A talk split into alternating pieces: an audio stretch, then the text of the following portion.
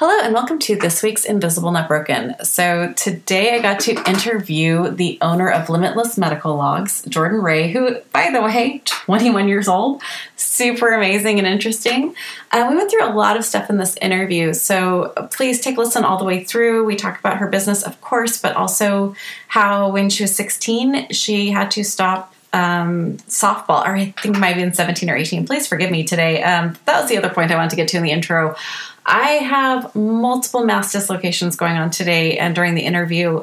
Jordan was a saint in carrying me through this interview. Please forgive, there are some pockets of silence. There is me forgetting what questions are. Um, still a really good interview and completely worth listening to. Jordan is awesome and amazing. She just was incredibly kind at helping me through when I was not at my absolute best. So please be patient with me. And thank you so much, Jordan, for being a rock star. Uh, head over to our show notes. There is so much information here between like things that help when you are chronically ill and how to keep yourself on t- top of going to school and running a business. Um, take a listen all the way through, head over to our show notes and take a look at Jordan's business, Limitless Medical Logs. And I'm going to stop talking and let you head on over to this wonderful interview. And thank you, everyone, for being so kind and patient with me today, especially. Well, thank you for being willing to learn Skype for me, Jordan. so, um, Skype is such a weird thing, but I'm so glad we're able to, to do this from like across the country. I know. That's cool. It's really weird, isn't it? Um, yeah. So, you're dealing with uh, Chiari malformation, is that right? Yeah, Chiari malformation. See, I always say it wrong. Believe me people that i know all the time they they say it wrong. I mean it's really hard to say and people just cannot get it right. I couldn't get it right the first couple months. Oh it's like that ch i'm always feeling like it should have that ch sound and it. Doesn't right. but as confusing as this to say it's pretty intense to live with. So what are and people are like varying symptoms of it. What are the things you're dealing with uh, my biggest symptom right now is the migraines are probably a 10 out of 10. Um, I get about five to six a week. Um, so that is the biggest thing that I'm dealing with right now. Also, intense back and neck pain. Also, my shoulder blade. It's just my right one. It's not my left. It's only my right. Uh, is really bad. So those are the most intense. And also, um, I deal with memory loss, short term memory loss. So that's a lot to unpack. I'm going to start is. with um, because I know what this is because it also can be an offshoot of Ehlers-Danlos. But can you explain what this is actually happening in your body? Because I think a lot of people who don't know what this is They're going to be like, "Oh my god, that can't happen. That that shouldn't happen in a right. human body." So why don't you explain? Right. So it, what Chiari is is the cerebellum is lowered into the spinal canal. So my CSF flow gets blocked to my brain so that's how we found it. I blacked out on the softball field due to my CSF flow being blocked to my brain. So, so that's your spinal fluid, right? That yes, the spinal fluid. Sorry. Yes. No worries. Um, we all end up speaking in acronyms because we're so used to like going through it like a million times with doctors. exactly. We're just so used to it. So you were oh we're, we're, gonna have to go back to like softball too, but um, what what you're telling me is that your brain was basically like falling down onto your spinal column. Yes it's I don't know how far it goes, but it's lowered into your neck. And um, I was, if I'll, I'll go into softball really quick, how I discovered it. I was running for a bunt that I have fielded many times, and I just blacked out. I hyperextended my neck, and I completely blacked out. I, I was like so terrified for you and i'm also a parent of a teenager so i'm just thinking mm-hmm. like how terrifying this must have been for your family as well like when your healthy 16 year old suddenly is on the ground. Um honestly i think they just thought i fell because with me being the athlete that i was i would get hurt a lot. So i've broken so many bones i've had ankle surgery before so and i think my teammates also think that i just completely fell so I kind of saw them when I got back up. They were standing up on the bleachers, just looking over to kind of make sure I was okay. Um, but then it turned into uh, something different where I wasn't okay after a couple innings, and then they got really scared. So, how were you presenting then at that time? Like you blacked out, and then you got up, and then were you just woozy, or when I got up, not just. I'm sorry, it's a horrible word I keep putting in there. Just is an awful word. Feeling any of this sounds yeah. horrible. Um, I was when I got up, I was on the ground for about three to five seconds. Um, so when I got up, I had a horrible migraine. Actually, the worst I've ever had. Horrible migraine, instant neck pain. I didn't have back pain, but the weird part was I could not remember all of my teammates. I kind of had no clue who they were. And that was the scariest part. And I think I, I walked right back to my position. I played third base. Uh, I played it throughout my whole high school career. I walked back to my position. This was the first inning, the first play of the game and I continued to play for four more innings because when you know you ask me if I'm fine, I'm going to tell you I'm fine, even if I'm really hurting. That I'm sorry, I'm smiling, but I I was a ballerina, which is a very a same thing. It's like an athlete will never mm-hmm. like it's um it's a very weird headspace you get into when you're an athlete. Of you're not going to leave the performance, you're not going to leave the field. It's yeah. Yeah. Well, it was a district game too. So you win districts, you go to states. And my freshman year, we were one game away from states. You play like three to four games in districts, then regionals, and then so we lost in regionals. My sophomore year, we were two games away. So you know, there was, I felt a lot of pressure on me to perform. And if I said to the trainer who kept asking me every inning, Are you okay? and kept examining me, if I told her I'm fine or I'm not fine, that she's going to pull me out. And then someone else is going to have to go in and fill my spot. I, I think it's really um, a bad choice on the on adults side or trainer side of asking a an athlete whether they are ready or able to perform. Of course, they're going to say yes. They will yeah. lie through their teeth to get back up on stage or field or whatever their their arena is for where they're performing or playing. It's just, of course, we're going to say yes. I mean, I yeah. danced on stress fractures for two years on like stress fractures in my legs from hip to foot. I mean, mm-hmm. just don't. I mean, I, I, ah, that's all, folks. Wow, so sorry. Um, yeah. I had a massive uh, knee and hip dislocation last night, so I am oh, on wow. every pill I have. So please forgive yeah. me as my uh, my speech is muddled and slow, but this is just how I'm going to be today. Um, I totally understand. It's uh oh god, the side effects are just cruel. like I mm-hmm. used to mm-hmm. be smart. I don't mm-hmm. know what happened. Actually, I know exactly yeah. what happened. Um, so for you, I mean, like when you're talking about being on a team, it's that's a lot of your social life. That's a lot of your identity. That's a huge thing for someone who's a teenager. Were were you taken off the team, or were you able to still keep playing even after your diagnosis? I had to stop. Um, we lost that game, so I think we lost like four to three when they they pulled me out. Like I said, the fourth inning and that was actually my last game to ever compete in. And honestly i don't even think i competed because it happened in the first play of the first you know the first inning.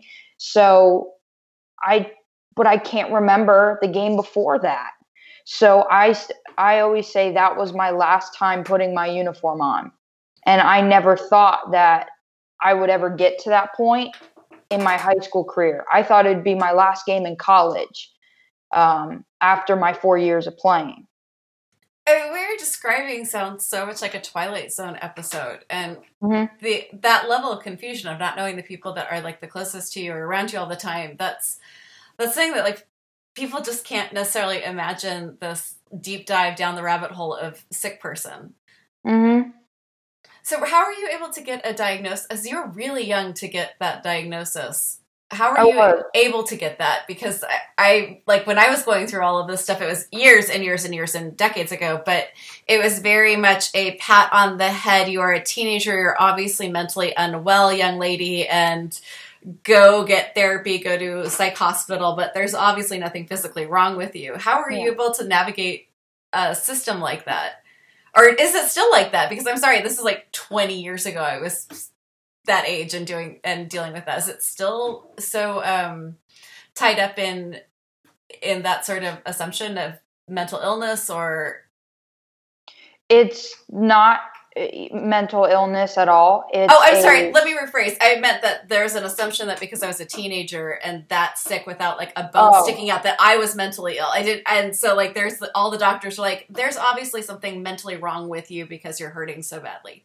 And I wonder if that's still something that doctors just go to as an assumption, or if they actually are catching up and deciding that just because you're a teenager doesn't mean you're not in pain.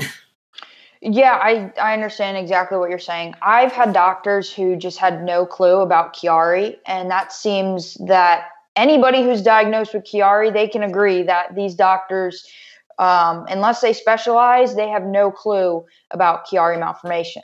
Um, I never had a doctor say to me, "Oh, this might be mental illness," because I had a bunch of MRIs, a bunch of CAT scans, and it showed in those scans what I had, and I had the symptoms um, reflecting the diagnosis and the scans. Oh, it's amazing. Yeah, if you can get in for the scans, it makes all the world of difference. Mm-hmm. Yeah.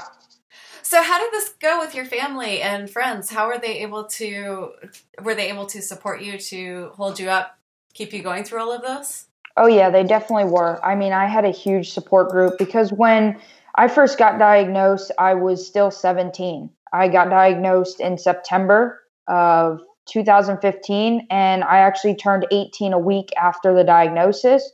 Um, so I was having the surgery December 2015. So that's a three month difference from the diagnosis to the surgery. So it, everything was very fast for me.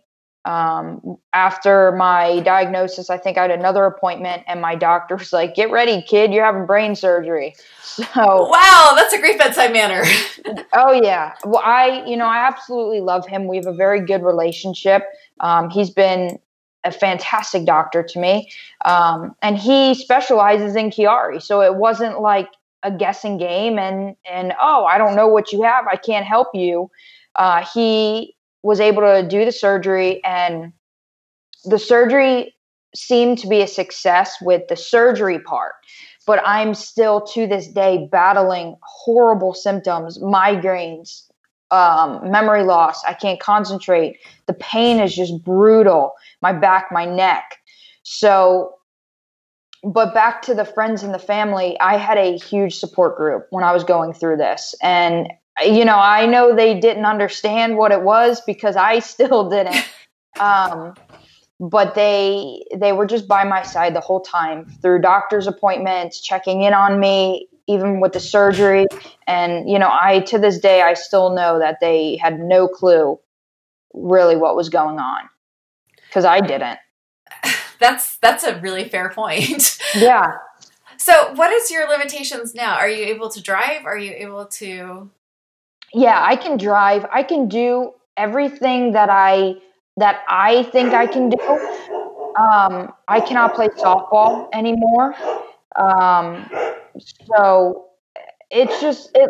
There's certain things that are limited. When I, I was a like I said an athlete, and I was always in the gym.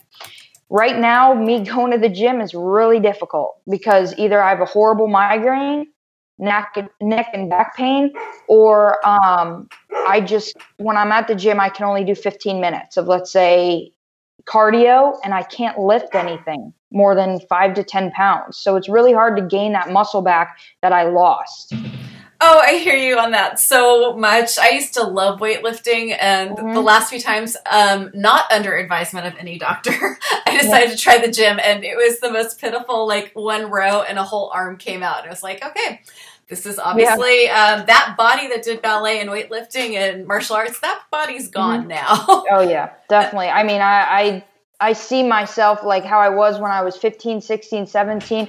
I had a lot of muscle and now it's I don't know where it went. oh, I just I, I, really I super feel for you because like that used to be my stress relief was going into mm-hmm. the gym and I felt like Wonder Woman when I was able to do like major lifting. I felt yeah. so strong and powerful and I don't know about how you're processing all of this, but there are days I feel so out of control with my body and yeah. so out of control with my life that I really miss that level of control and power of going into a gym and just doing weightlifting or anything that really yeah. like and those endorphins i miss those there's very few feel good things i get to do anymore and those were mm-hmm. nice little little happy endorphins that I used to get. Yeah, well, and to add on to that, I mean, I use softball as my escape. Um, you know, when you put your uniform on or your practice uniform, everything else just disappears. I, school, um, relationships, um, you know, anything that's going on at, at home. Because my mom had breast cancer when I was 16. That's when she got diagnosed.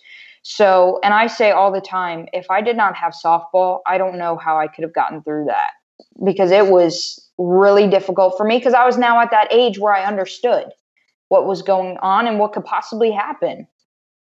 You're so good at explaining how how your life was going. It's uh, like when you're talking about like you put on the uniform and then all of a sudden you get to be a different person or a person yeah. who these things aren't affecting at that moment. It's almost like this cue for your brain to go, okay, bento box everything else, and we're just going to mm-hmm. play softball right now. Mm-hmm. So that's yeah. And then with your mom, that sounds like you already had an idea of how to do caregiving and how your family, or you were were clear on how to take care of someone who is sick. Yeah, and you know, I also say that I'm really grateful that this happened when I was 16 with my mom because once she went into remission, that's I blacked out a month later. So my oh, health failed. Yeah, so it's been uh, nonstop for us. Um, and now my uncle just got diagnosed with stage three to four colon cancer, but I think he is now cancer free. So it's your been, family needs a break. That's we, we do. that's we unfair. so for um, I'm sorry, I'm losing track of my my words and my my days today. Um, That's fine. Oh, it's not fine. It's incredibly frustrating. it is, uh, believe me, I know like what you're talking about with that. I mean, I have days where I don't even know what day it is and I don't know what I have planned for that day. And I'm still in school. So school is really um, affected by my health. You know, remembering, you know, I had a teacher say to me, Oh, we have a project due on Monday. I didn't even know we had a project. Oh, God. Because I forgot that she said it. I mean, if I don't write something down, I will not remember it. I could not survive without my my little um, phone. It's mm-hmm. it, it is my brain. It's basically my downloaded. These are your appointments. Like I just missed two separate interviews with someone because I it, my um, phone wiped my entire calendar. So really? it's like, oh god, I'm I, I am gonna have to do a lot of I'm sorry's. This is going to be the yeah. mea culpa month. Um, it wasn't on my calendar, so I don't remember it. Are you in college right now, or are you still finishing off your your um, high school? I'm in college. I graduated my my senior year was when all this happened. Um, so I had the surgery, like I said, December, and I graduated. I think in May. I I finished school. I got. Oh my god! I don't know you, but I'm so proud of you. Like that is insanity. Like you were dealing with your mom's cancer through one of your years, and then yeah. this whole new health issue and diagnosis, and you still managed to finish all your classes and graduate. I am super proud of you. Thank you. And That's you know, amazing. I go back to softball because I think that built me into the person I am today and molded me into the person I am today. When I have my mind set for something, no matter what happens, I get it done. Yeah, there's talk about like the athletes that are pit bulls. Like if that's yeah. on your radar of what you want, it's just sort of this like grab it and keep it in your mouth until it's there. Like exactly, that's basically what it is. I mean, our goal as a family, um, our schedules revolved around my softball schedule.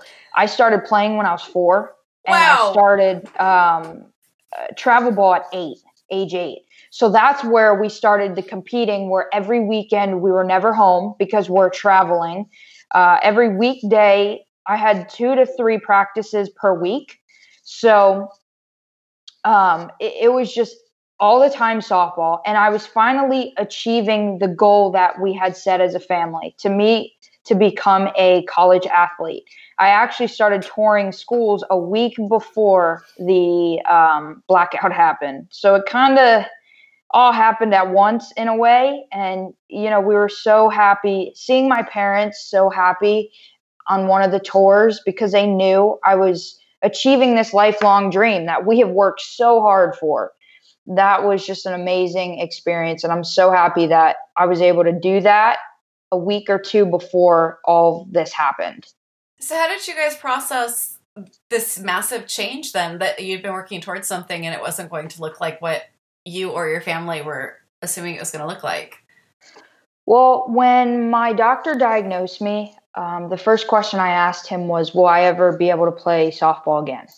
And he kind of, you know, made the face like, I don't think so. Mm. Um, so, like I said, that everything happened so quickly.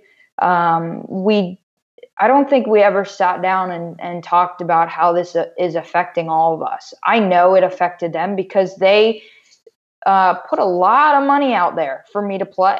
Travel, travel is not cheap, and you know I'm so grateful for that. I'm so grateful for all of the memories we have playing and being at the tournaments together. And but we never, you know, sat down and said, "Hey, how is this affecting you?"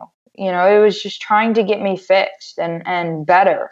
So that's i just i really don't know what they're thinking about that and i think they have an idea of what i'm thinking but uh, they just i don't think anybody has an idea of how hard it is to lose something you love so much so quickly it happened in a blink of an eye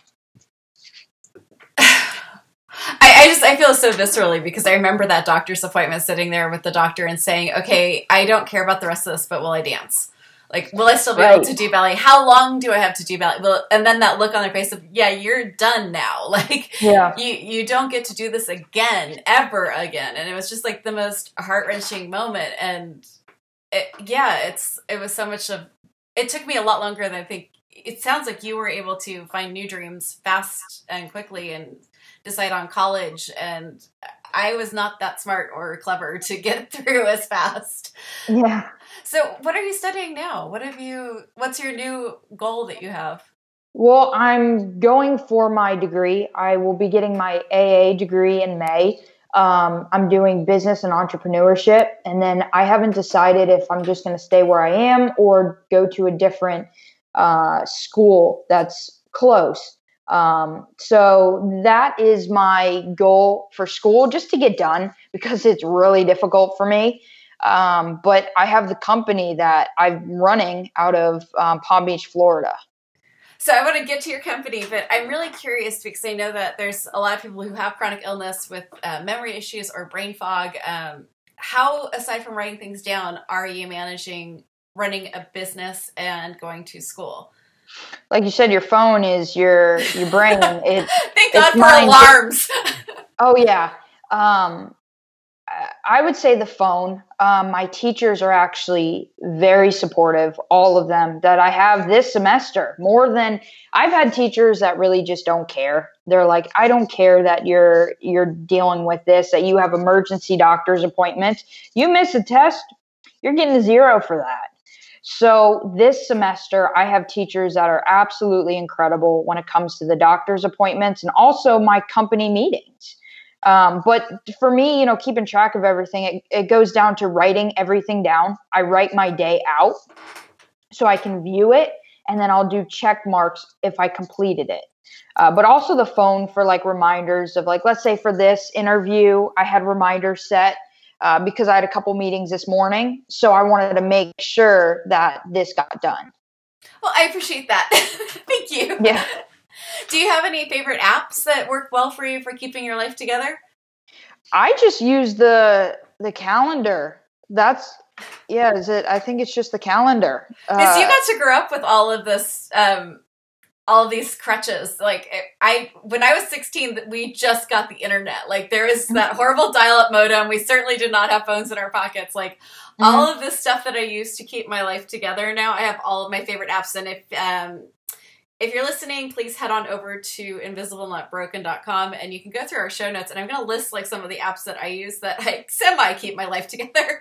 Yeah. And send me any of your favorites too. Um, but I didn't have any of these digital crutches. Everything was just had to be written down and hope that I remembered where I put the piece of paper I wrote stuff on. Right. Which is still the big joke in the household is trying to find where I put things. Right, exactly. I mean, I lose my I can't find my phone a lot of the time just because I forget where I put it. My phone and my keys seem to be the biggest issue I have with losing things. I could I just can never find them. I seriously my life hacks really revolve around my daughter, my son, my husband, and my mother. They are always the ones who can find my keys, my Yeah. phone, my wallet, everything that goes missing. They know where it is. It's Yeah, I mean that's how my mom is. Thank God for her because she'll say, "Hey, your phone's over here." You know, I'll walk in. Where are my keys? Um, and because if I don't put them, I've noticed if I don't put something in the same spot, yes. then that's how I will lose it. So, like school, an example, my classes when I first started the first week were really rough for me because I could not remember where the class was. Oh And- my gosh, yes. Yeah, and then I actually, you know, I know this isn't good, but the other day I went a different route to my class and I'm like, where is my class? So I know that's bad, but that's how it is now. And no, I, I, hear never you so that. much on that. That's something that I think that a lot of people don't think about with um, college or high school when you're chronically ill. Is trying to remember where's your Mhm. locker, where's your class, where'd you park your car, where's like um, the car is a big one. Oh my gosh, yes! I like my favorite thing is I have this thing on my phone that will tell me where my car is. I don't drive anymore, but really? like yeah, it's it, it will actually like ping and tell you where your car was last. So you can just put it Oh. into Google Maps and find your car. It is That's life-saving. really convenient. right. Wow. Especially when you're talking about like those parking lots for colleges, which are about the same size as the campus. Yeah. And there's never a spot, and you have to park in the last one. so you All don't way have down. a disability placard. A what? Disability placard. You don't have one yet? I actually do, yeah. Yay! Isn't that the best thing ever? It is. And you know, I actually only use it at school because you're either rushing to your class or these kids just don't know how to park or drive. so, Very fair. yeah, so I only use it at school. I never use it anywhere else because I rather walk and you know, if I'm having a really bad day, that might be different, but I'm I rarely use it at shops and I rather give it to someone who is in a wheelchair or or, you know, Yeah, I hear what you're saying. Like, I'll if I'm actually having one of my rare, oh my gosh, I can walk, I can move days, which are few and far between. I do not use the placard unless I al- already have some clues that POTS will be coming in and I might be fainting before the car. Or, right. but again, I don't drive much, so it's uh it's kind of a non-issue at this point. It's really funny talking to you as you're so much younger, and I feel like because of all my illnesses, um, I've like gone back to being 16 because it's Yeah. like I can't drive most of the time. My mom has to drive me everywhere. It's like, Yeah. wow, I'm in my 40s and my mother is driving me to all of my appointments. This is know, uh, yeah. not Yeah. what I was expecting for 40. Right. I know. It's I mean, but you don't expect this at any age. I mean, I don't I don't think we expected my mom to get cancer when she was so young when I think she was like 40 something. And I mean, I know it happens at a younger age, but I never expected this at 17. I always I honestly thought I'd have a career-ending injury, not my health failed. That's what I thought. that is that is the call of all athletes is like Mhm. this will end when i have an injury from this like certainly not from like something else in the body mutiny Mhm. going into mutiny wow Yeah, I mean, an example is I was 13 and I stepped on my brother's ankle. We were playing basketball. I don't know why, but we were Oh. playing basketball and I stepped on his ankle and my ankle snapped and completely rolled over. And I actually, that was a Thursday and I stayed home from school Friday. I had a tournament Saturday, Sunday. I, like I said, I was like 13, 14. I played seven games that day. you know that's um if no one who's listen if anyone who's listening has not been in like athletics or something competitive like this is what you do like it's is. it's not surprising to me like i was in a tournament for martial arts and i completely snapped my knee out or my tibia Mm. went in front of my kneecap and i finished the entire tournament still like i was not going to Mhm. leave that that ring Yeah, that's you know, it's what you do as an athlete. I you know, I've broken so many bones and and I've had uh, line drives to my fingers and I've broken two fingers at the same time. So yeah, but you just keep playing. You don't want to miss one game because you never know if that's your last game. And you know, I took softball for granted and I regret it because I always thought nothing will happen to me. I'm a great athlete. I'm going to go to college and play ball. I never thought that this would happen. And I just, I took softball for granted. And it does, it really stinks. But there is something wrong with, I mean, because I'm, I'm far past this. So, like, I get a very good look backwards. And I feel like there's something really wrong with how there's this idea of we need to bootstrap it. We need to, like, put our lives and health on the line because it makes us tougher and better. Mm-hmm. And I mean, like, I certainly caused way more damage by continuing with my activities instead of like scaling it way back to something more manageable. Right. Yeah. And like when I told you about my ankle, the doctor said if you do not get this surgery, you will not be able to play again. So you know, I was calling him up and saying, "Let's schedule the surgery because I need to play." It was at the peak of my um, my career. I was getting into high school, so if he says, you know, if you don't get the surgery, you can't play, I'm getting that surgery done it's not even a question. Like it's so funny. Like now that I'm like past, like I can do great things to my body. When they mentioned surgery, I have a lot more questions now than I did back then when they suggest surgery. Before yeah. I was like, "Will this help me keep going and dancing?" Okay, then we just do it. Now it's like, all right. Exactly. So, what are the chances this goes wrong? What's the outcome? Like I have so many more questions now. Exactly. I know exactly what you're talking about. That's, you know, with the the ankle surgery is like just do it. Now with the brain surgery is like um what's going to happen? So for you, I wanted to step back just a minute because, like, I I didn't have a sick parent until recently. Like, did having your mom be sick help you with how to ask for help, or how to? Did she help you with like how to do being sick, or how to move around? Um, seeing her battle the disease, it made me stronger because I was always like, I would take this away in a heartbeat. I wish I could.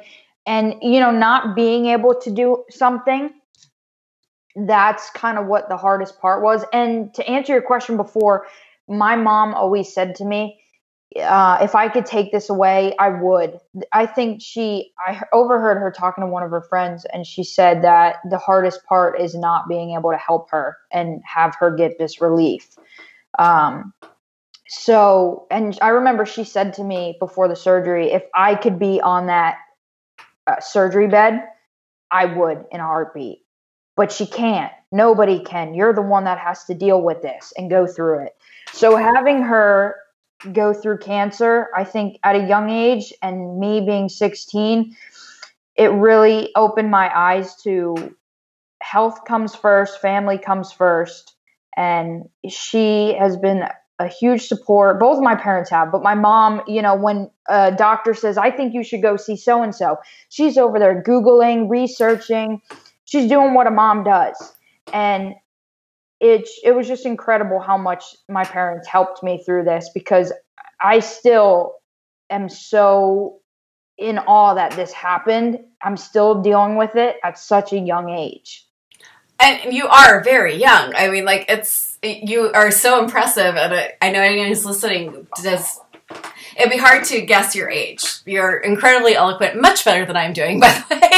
And um, you're you have such a clear vision of what you need to and want to do, and that's yeah. incredibly impressive. While most people are still like, I mean, after I got sick, it was like complete emotional mental disaster trying to pick up pieces, and you're you very good at picking up pieces. Thank you, thank you. And I'm I'm 21 by the way. Yes, which I am. I I was not nearly as clear or focused at 21. yeah, I mean, you know, I think the illnesses cause that, and now the company is really, you know, opening my eye to I need to grow up.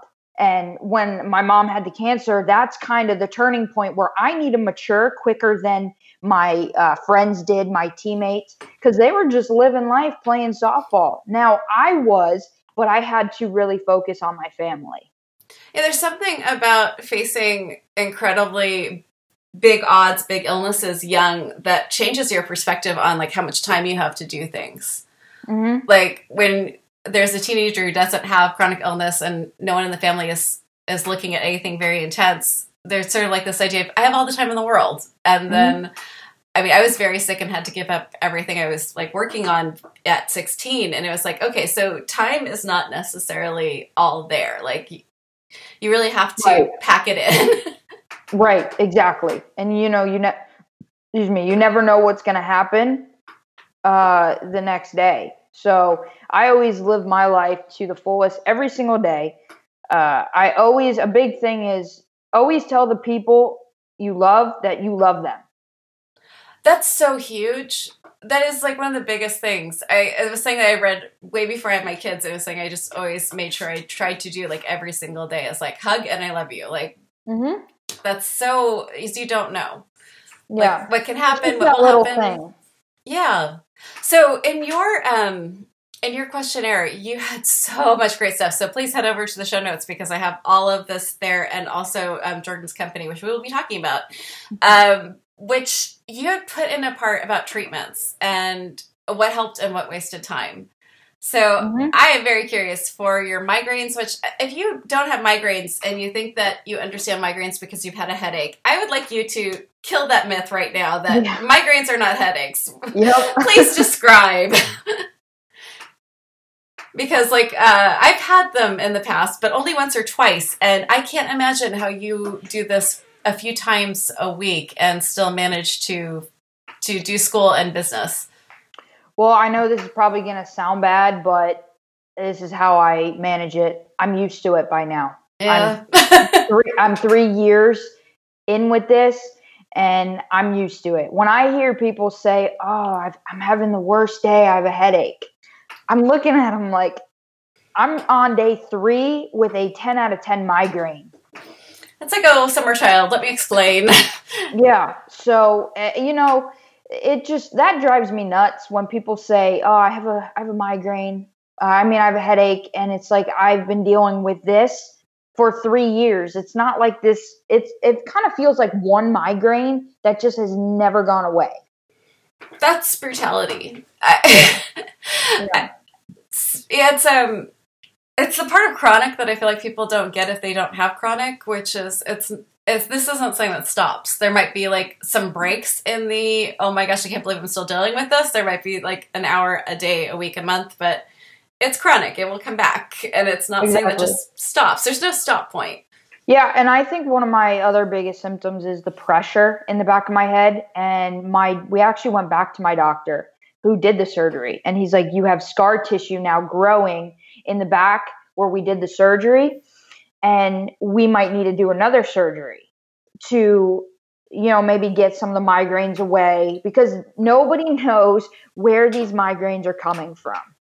So, with him saying, Oh, we might need to do another surgery, it's not an ankle or a knee surgery, it's brain surgery. So we were like, no, we're pushing that off. We're going to try everything else to see if that helps it. And did you find something that helps it? Nope.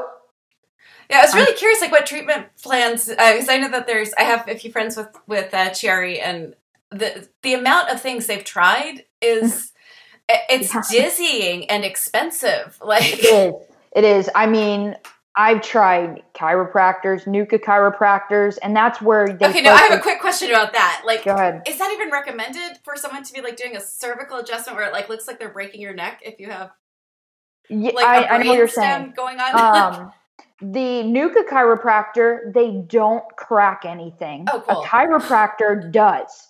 So I went to a chiropractor for maybe a week and then I saw what he was going to do. You cannot, someone with Chiari, you cannot grab their neck and crack it. yeah, Um, so I'd tell him that, but we would just crack my back and it's a five minute visit. And I'm like, this is getting me nowhere because once I leave, the back pain and the neck pain's back and a migraine just started. So um, we did a laser treatment in the back of my head where the scar is. That didn't work. I'm doing massages now. That just helps me for the the hour the massage is. Um, but nothing seems to be working right now, and it's driving my family and I crazy. I'm like just the, the I'm I have budgets to worry about, so I'm just thinking the expense of it all. Like it's amazing, like how many things that we're, we're in very different states with very different laws about Oh, things, yeah. and um, where I'm at, it was it was just shocking like how much I had to jump through hoops to prove I was a good chronic pain patient. Like I had to spend thousands and thousands of dollars in acupuncture, chiropractics, um, any sort of crazy other thing on the fringe. Not that any of that's crazy. If it's helping you, cheers, mazel tov, blessed be. Like I mean, like mm-hmm. whatever you do that's working for you, awesome. But none of it was really working for me, and I still had to spend thousands of dollars before the doctor's like, okay, fine, we'll give you your pain meds. Like it was mm-hmm. Crazy. Right. And, you know, to add on to that, I did acupuncture and the guy decided to do everything at once. So I'm just terrified now of acupuncture. And I just tried a shot, um, Aimovig. Have you heard of it? I can tell you my name right now, but I'm not sure if I can actually come up with anything more extreme than that. Don't worry, I understand. Um, it's a shot that goes into your leg or I think your stomach and it's going to block um, the nerve that causes a migraine. I did it for three months. Uh, it did not help at all. My my neuro, he was like my neurologist. He said to me, "It helps." I think he said ninety percent of the people using it, or ninety five, and I was one of those that it just did not work. That sucks. That's horrible. Yeah. I had and to the have side effects were crazy to that. So I was just like, I can either up the up the dose to see if it actually works, or just stop it because the uh, side effects were so bad. The side effects need to come with their own massive warning label. like those should not yeah. be put into small print. It's amazing. Yeah, well, he told me he's like, "There's no side effects." Oh, that's mean. Yeah. So that is just mean. I I had that. I had a doctor who gave me a new pain medication because they're like in an insane like tailspin level of like we need to get rid of opioids. So we're going to mm try these like new very untested drugs. And i was told it did not cause emotional disturbance issues. It totally did. It was very scary yeah. to experience it when you're told it's not something you need to watch out for. Right. I know. And you know he told me that and i come back after a month i'm like here's a list of side effects. And he's in like, yeah, aren't on the model. And what were some of the side effects you were dealing with um, I actually had a hair loss. So I would comb my hair, and it's not the normal amount that, you know, would go with the brush. It was like, I felt like it was half my head. Um, and the concentration got worse. I could not, if you asked me a question, I would completely forget it. And I couldn't even answer. Um, I'm, I see. I can't even yeah. remember the rest of them. well, we're doing great with that. That side yeah. here. I mean, which, yeah, but, going to school and, also and running a company. The, my leg actually swelled up that we did the shot in. Oh, I remember. I couldn't. Um, my left leg, I couldn't move it at times, and I'm like, this is not right. So your company, which I I am loving, you have something about medical logs, which I went onto your company's website and it seems to be that that was very inspiring to your company. Mm-hmm. And I'm just thinking from like a perspective of a pain patient and also like caregiver, those logs where you're actually writing things down and what we're talking about, we're experiencing side effects. That could be life saving if you're actually keeping track of when you took what, what all of the symptoms are, and you have this like year long log of yeah. information because God knows, most of us who are like in chronic pain or chronic illness, our ability to remember what happened last week, what was the cause and effect, it's almost zero. Like, I have such a hard time with like, when did that dislocate? It's like, well, that was like mm. five days ago, and I've had yeah. 10 dislocations since, so mm-hmm. I don't remember a sharp, stabby, dull, like, so tell right. me about like because this seems to be something that actually helped you when you're talking about like things that wasted time, things that didn't work. But you were saying that the thing that actually worked for you was keeping the medical logs. Yeah, and you know it really can avoid um, medical mistakes. I mean, when I was going through the process for the past three years, um, I would track everything when I was creating the company and the logs. And it seemed to the doctors would actually pay more attention to me when I had my health laid out for the past two weeks of exactly how I've been feeling. If you just go into your appointment and say, Hey, I don't remember what's been going on, you just paid however much that copay and for that uh, visit. So now it turned into I have no clue how I've been feeling because I can't remember. And the doctor just looks at you, okay, just continue the pills you're on or just see me back in two weeks. Okay, so for those of you who have different medical coverage in other countries, when we say copay, what we mean is when we see a mm-hmm. doctor, we have to pay a certain amount. So, like if you don't have insurance, you have to pay the full visit plus yeah. all the medicine plus everything out of pocket. If you have insurance, you have to pay what's called a copay, which can either be if you have a deductible, which is what I have, is the whole amount of the visit until you reach like $3,000 for the year, yeah. or you have like a $20 or to a percentage of that, which $20, some people are like, hey, that's no big deal. Depends on your income level, but even at a high income level, when you talk about $20 per visit and you are seeing like four up. doctors a week, yeah. it adds up a right. lot fast, very quickly. oh, yeah, definitely does. And I mean, that's another thing with the book. It just really, you know, when you have a 10 out of 10 migraine, you just write it down. It takes two seconds to write it down. So at the end of the day, you're able to look back and say, wait a minute. If you didn't write it down, let's say, wait a minute, how have I been feeling? I know the you know the past hour has been a little better, or let's say a 10 out of 10. You can write it down right then and there. You don't have to go searching for anything. You don't have to search through your phone and go on notes or whatever you do. It's right there and it's laid out how you need to um, write your symptoms down. That sounds really super helpful. And if you're like a super digital person, it sounds like you could even like create a PDF of it to keep on your phone so that if you're at a doctor's office and you can't bring something with you, you could transfer it over also digitally. Yeah, we have the app and the digital um, coming soon to enhance the book. But oh, I, excellent. I, yeah. So um, I've noticed actually the past couple doctors I've been to, they say, shut your phone off, turn it on silent, and please turn it off and just kind of put it away. So the reason we have the log is let's say you're at a neurosurgeon and you only have a certain amount of time with them, let's say 30 minutes. So with the phone, you got to sit there and, and go through it and, and you're wasting time. With the log, you just flip back two pages and there's your whole two and a half weeks or three weeks. That's what I love about the idea of the log is that it's very easy to find the day and the week. That's always the big question I always get from doctors is like, after you tried this, what exactly happened after that? It's like, I no clue. exactly. If I did not have this log during my Aimovig journey, I would be going crazy because I would see my doctor after every full month after the shot. And he got to a point where when I first started seeing him, he gave me a piece of paper and he's like, track your migraines. The next appointment, I had my log with me. He his jaw dropped. And now when we do things like the Aimovig, he just looks at me and he says, "You know what to do," because I have the log. I like I don't think that this can be stressed enough because to get doctors to take you seriously is an incredibly difficult thing a lot of the time. At least in my personal experience and the experience of a lot of people I've talked to, it's really hard to get them to like when you're saying my pain is ten out of ten.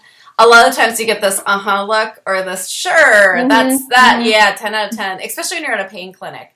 So yeah. like having a log and then because my symptoms are so visual, it's easy to see the dislocated bone um, it's I keep a log of photos with it as well. And like yeah. my mast cell activation, the only way I got that diagnosis was I took pictures of like every rash that was happening. Like we're yeah, it, it was very if they could have happened on Halloween, that would have been great. Yeah. I would have made the best like costume just walking out with like all the the weird rashes. But keeping these things documented is if you're going into an emergency room, a pain clinic, a new mm-hmm. doctor, mm-hmm. having a a list or photos, that's that is a really fast track way to getting taken seriously.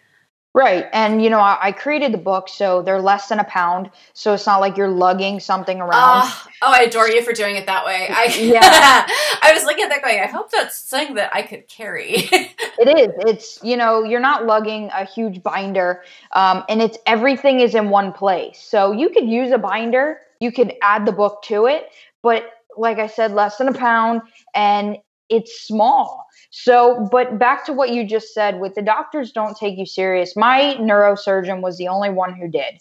My neurologist, and I probably saw in a year five neurosurgeons and four neurologists, and all of them would look at me when I say what I have, and they look at me and they just don't see me, you know, they don't see a broken bone. It's on the inside. So, with you using the book, you can really pinpoint your symptoms and your pain. You could show it to the doctor, and they're like, wow, you know, she or he is really keeping track of what's been going on. I need to start paying attention now. That's a really good point. Is um, the optics? I can't think of a better word for it right now, but the optics of being a chronic, a good chronic illness, a good chronic pain patient is mm-hmm. actually huge. Like it shouldn't rest on our shoulders to to be taken seriously, but it does, and it actually helps to show that you are taking um, as much care and focus as you as you actually as you can. Like I'm screwing up my words, and I don't mean to be offensive. If someone's like, "Look, I just can't keep track of it," I hear you because. I can't either. Um, but it does actually create an ability to to get that information across and to get the doctors to suddenly go, "Oh, all right, exactly. she's not kidding. You know, he's not kidding." Yeah. Yeah, and also it They're will enhance your treatment plan. I mean, if you go to, like I said, I had five neuros I go to my one, I'd write down in the appointment notes section my questions and what happened during that visit. So if I go to neurosurgeon number two, I can bring him that list of what the doctor said and how I've been feeling, and they can compare.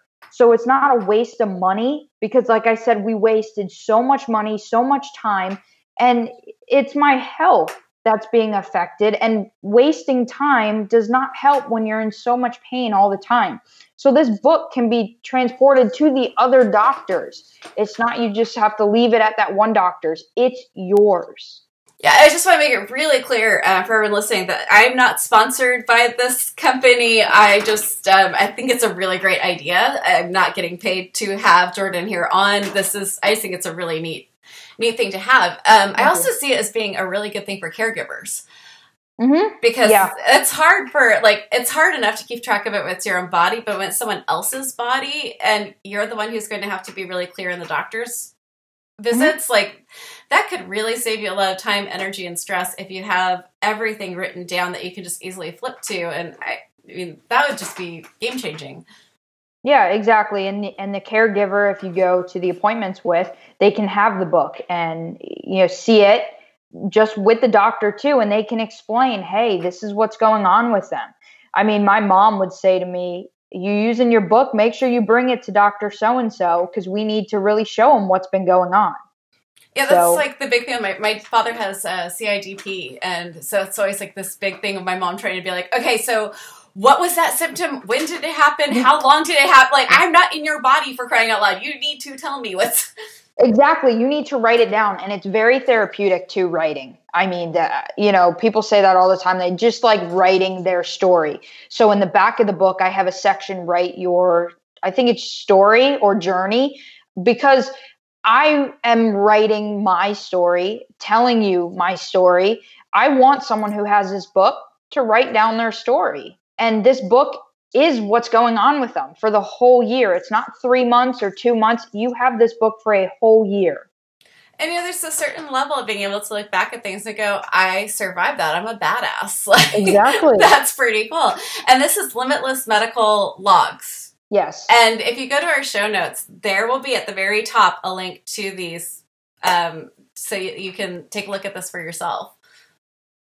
So is there anything else we did not cover? We're actually getting close to an hour, and I'm very proud of both of us. with our, with my yeah. brain fog in particular, I am. I, I, we actually did an hour. I know, and we both made it through too. We I did. mean, today, good job. today for me is actually the. I have a lot of pressure. I don't have a migraine today, um, but I wake up with pressure in the back of my head every single day. So there has never been one day where I have not had a migraine, the pressure, back pain. So, I mean, this today, I will deal with the pressure if I don't have a migraine. So to me, it was a good day. Yay! I am so glad you're having a good day.